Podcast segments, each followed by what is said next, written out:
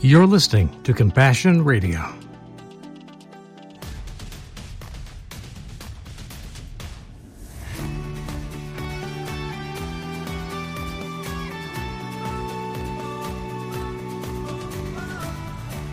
Morning, honey, and welcome to Compassion Radio. We're doing a different series this week because of a couple of reasons. One is we haven't really had a lot of face to face time in the past few weeks, you and I, to talk about what Compassion Radio is doing or not doing, where we're going or not going, mm-hmm. what we're hoping to do and what we're hoping to not do. We have a lot of things to sort out as a ministry, and probably a lot of people that are hearing this program feel the same way. Life's been in a lot of tumult the past few years, and what do you do now? The country's kind of hitting the reset button. We got an election coming up next year, all the normal stuff that countries are supposed to keep doing. The world's changing, the world's the same. It's also right after the solstice of the summer. And the solstice is kind of the kickoff of all the big things people love to do in the summertime, which means who knows where our radio audience might be at this point. They could be out on the lake somewhere, they could be doing a road trip, they could be visiting family or out in the garden for all I know.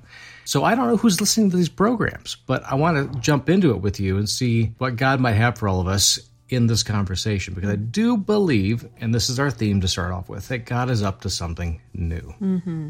Yeah, it's so interesting to look at what's happening around the world and just the people that we know, just in our sphere of influence, friends, and the things that they're doing this summer, the trips and the staycations, mm-hmm. all of the things that are happening in the lives of those that we care for.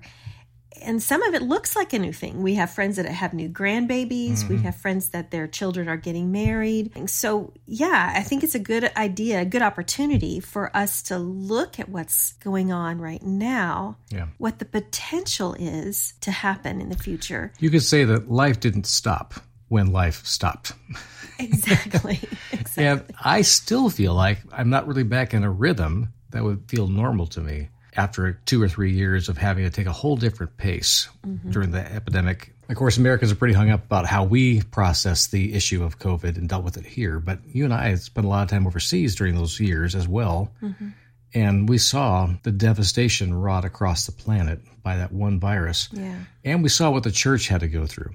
And it was put on the spot like never before in so many countries. It was a difficult, difficult time before the entire worldwide body of Christ. And I'm not going to dwell on the issue of COVID today because it's just one of the examples, honey, of the kind of things that the church worldwide has had to deal with in the past few years. But they've been dealing with these kind of things for centuries. Oh, yeah. There's so many things that creep up on us, or we think they creep up on us, but they've actually been happening already around the world. And we're seeing a flood of refugees, even more, just because of things that are happening in Sudan and South Sudan and Yemen and other areas of the world in Afghanistan and in Ukraine. We're seeing all over the world people being forced to do a new thing, Yeah, whether they like it or not. whether they like it or not. jump back like 17 or 1800 years and the Roman Empire, and there were pandemics happening precisely because of policies of the Roman Empire, forcing people into ghettos and causing all kinds of mass migration and wars and pestilence that were happening. Suddenly, they were overwhelmed with disease. And who did they blame? The others, the, these weird cultic Christians that were living among them. And they started persecuting them again for being the cause in their minds, or at least scapegoating them mm-hmm. so they would have to take responsibility for their own problems. Mm-hmm. That's still happening today.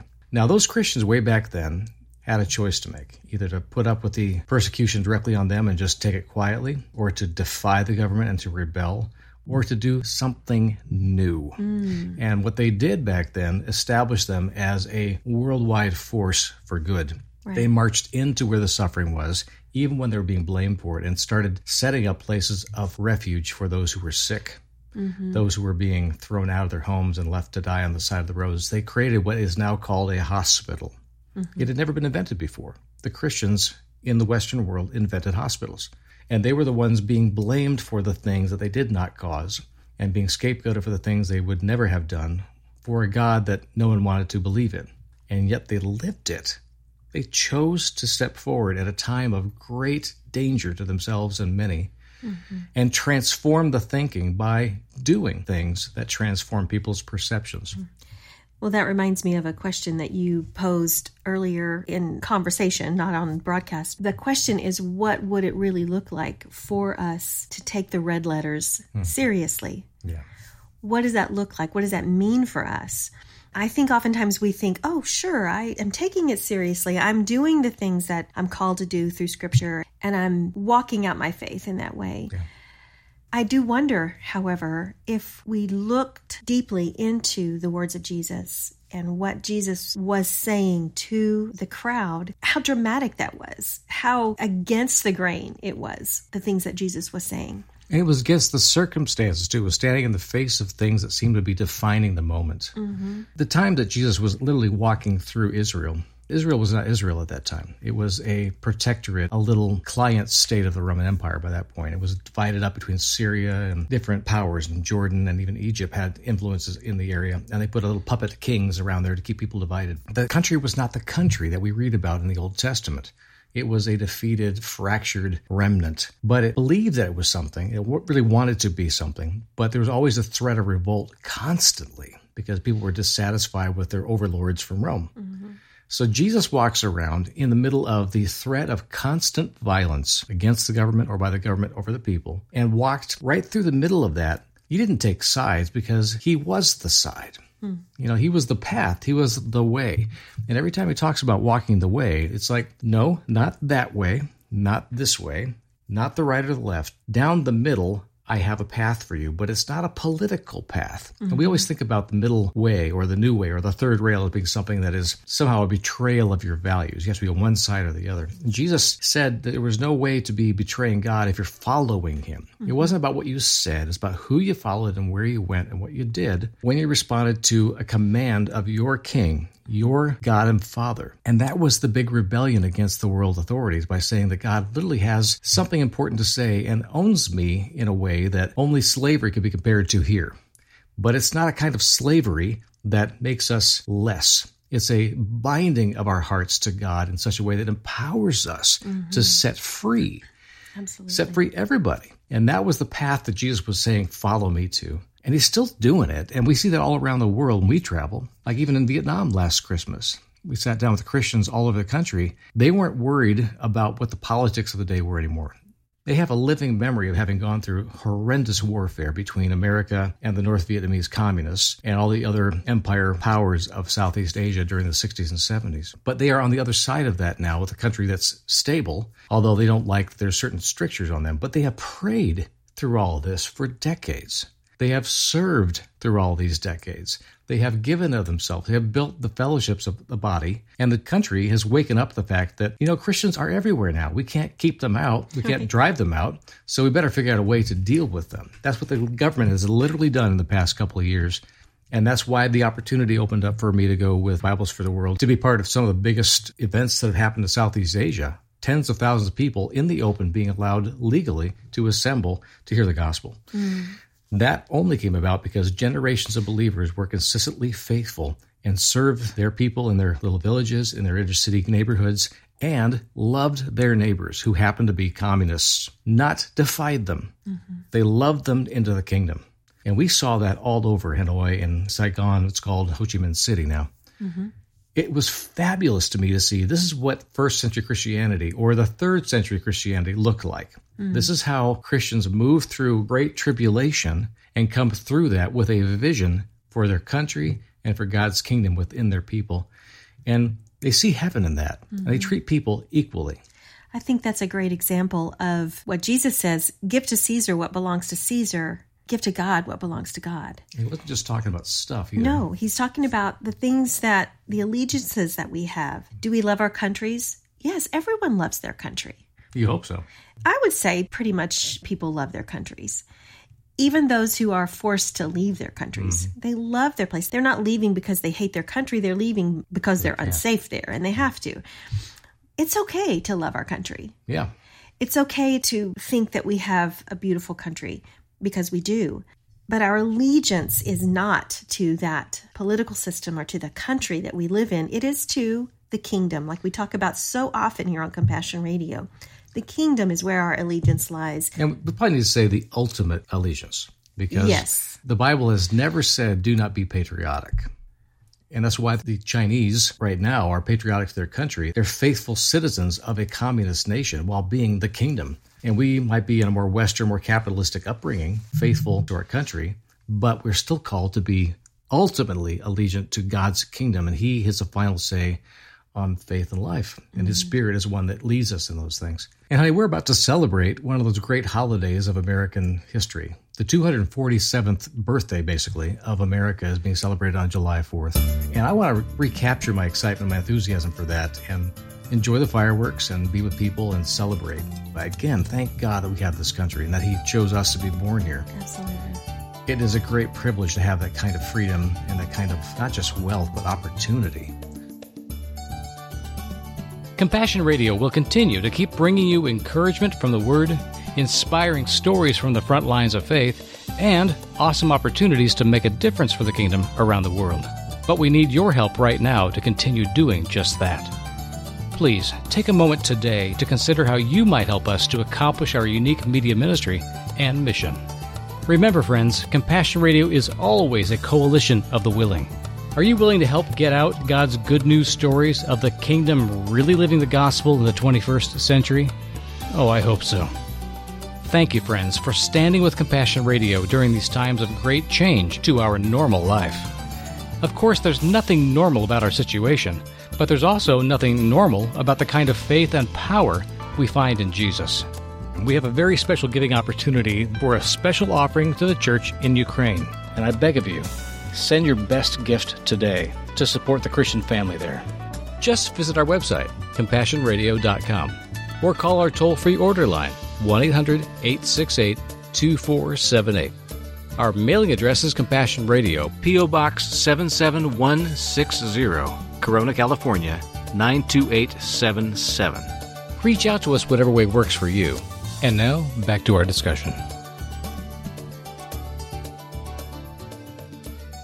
247th birthday, basically, of America is being celebrated on July 4th.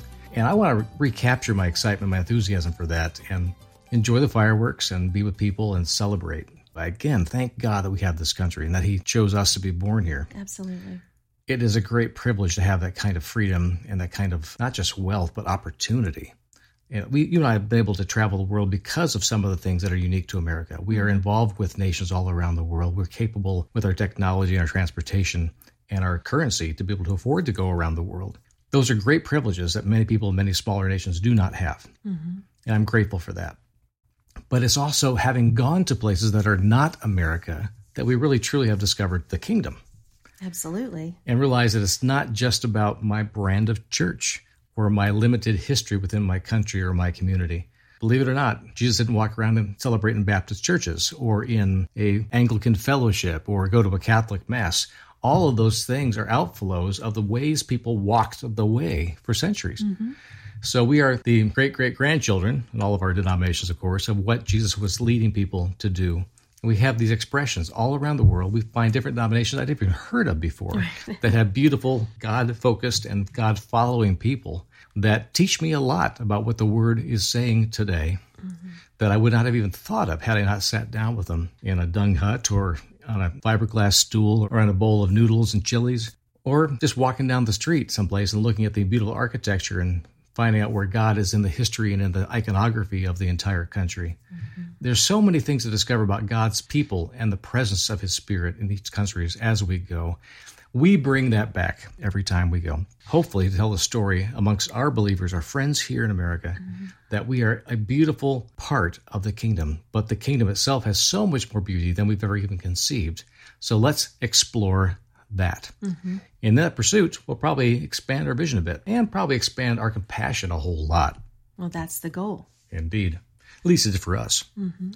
So, some of the questions around this particular scripture that came to mind was, Behold, I'm doing a new thing. This goes back to Isaiah. Mm-hmm. We've heard that scripture a lot. We've heard it used, I think, in sermons about some new initiative. We're going to build a building. We're going to send missionaries to this country, or we're going to, you know, raise up a school to teach children, or we're going to do something in our community to make it transformational. I like that in America we see that I'm doing a new thing as being an opportunity. Mm-hmm. And that we look at it and say it's a wonderful thing, and we get to be part of it. I've never heard of a church that said, Behold, I'm doing a new thing, and the pastor saying, Well, darn, God's doing it. We can't do anything. It is always a challenge for us to step in. Mm-hmm. And I think it's one of the strengths of American culture is that we see opportunity. We like to take it. We we believe it's our birthright. Mm-hmm.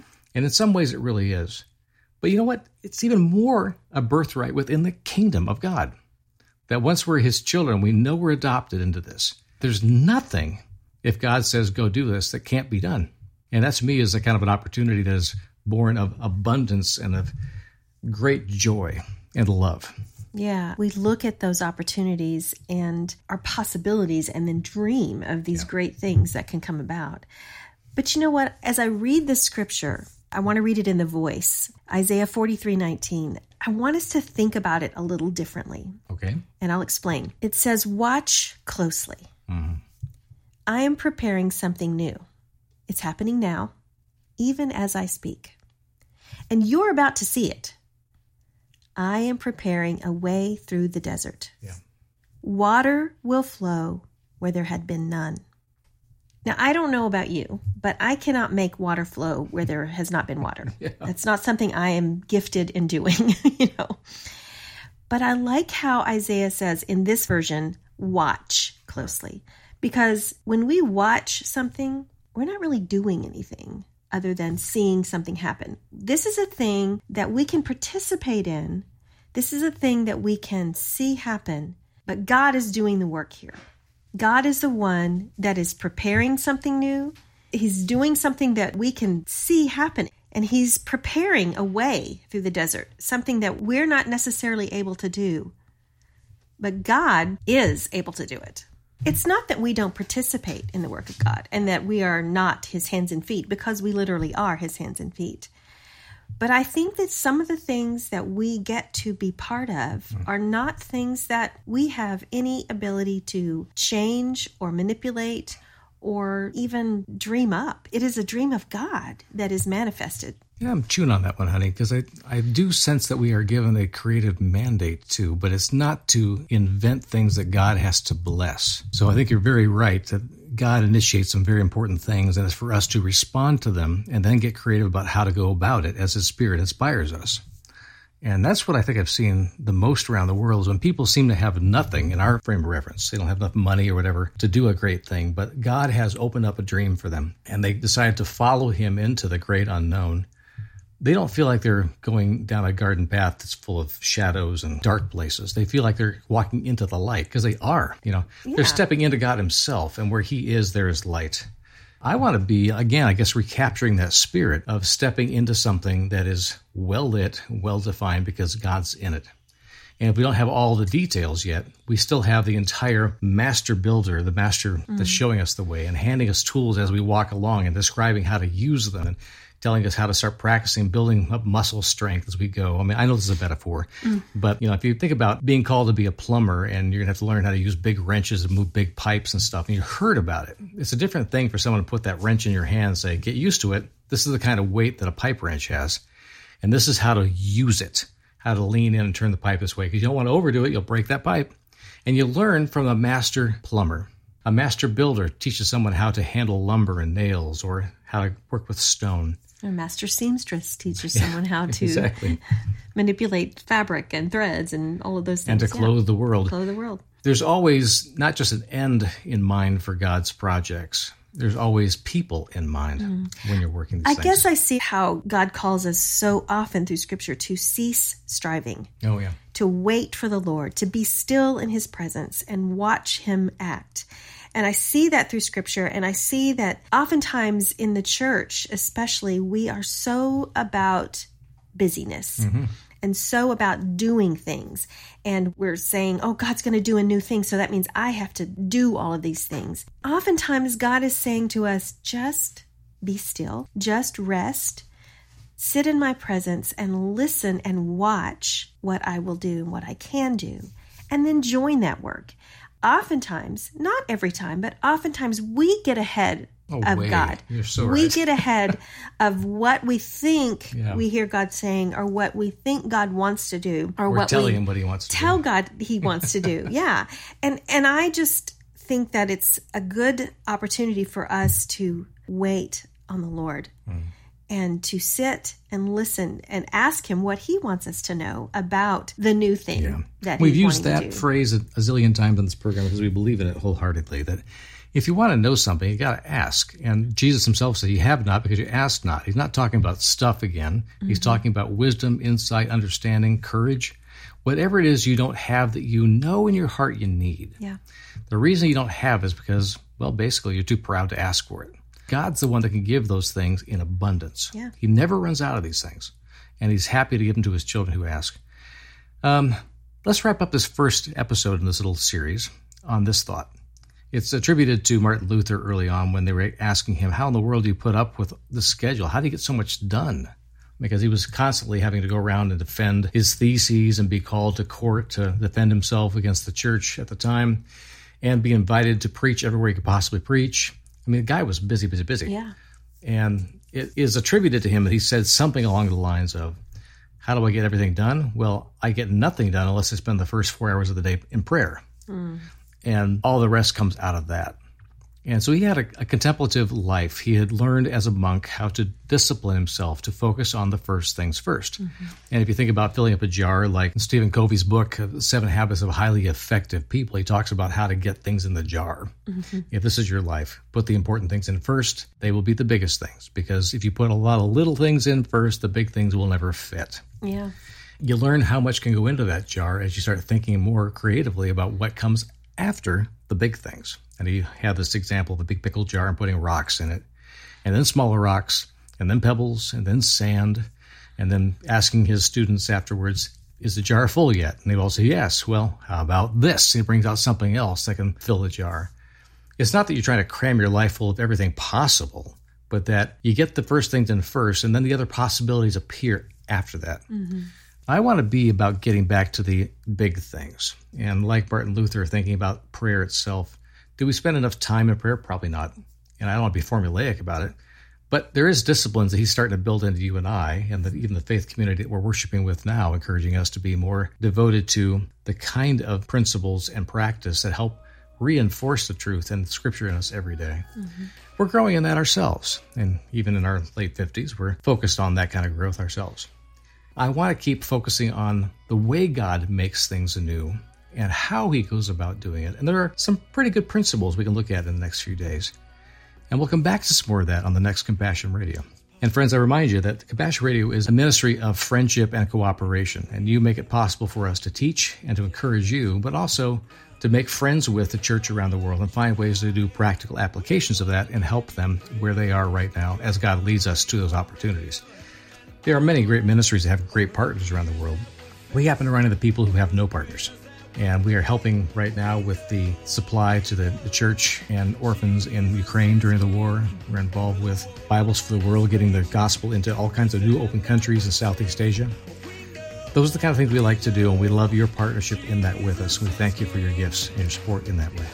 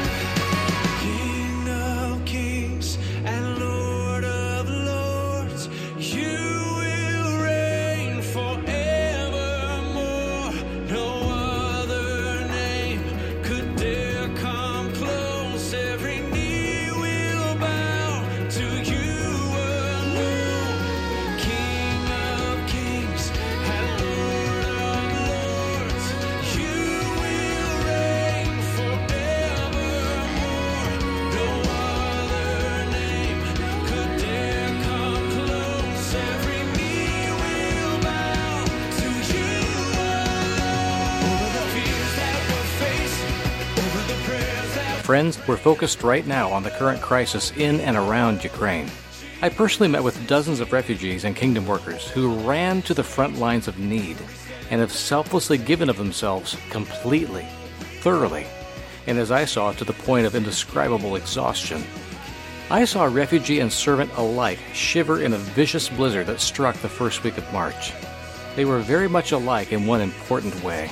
They were absolutely determined to survive this ordeal and to redeem what their lives have become. We need to follow their example. Will you help us today? We have blankets and food to buy, tanks to fill with gas, and medicine to help them survive the days ahead. This need is not going away anytime soon. Friends, really, we need you now to step up. Please give generously, even sacrificially, right away. I know that God will be pleased if we do. So call us today at 1 800 868 2478. Mail us at P.O. Box 77160, Corona, California 92877. Or give online at CompassionRadio.com. We need you, friend, so contact us today.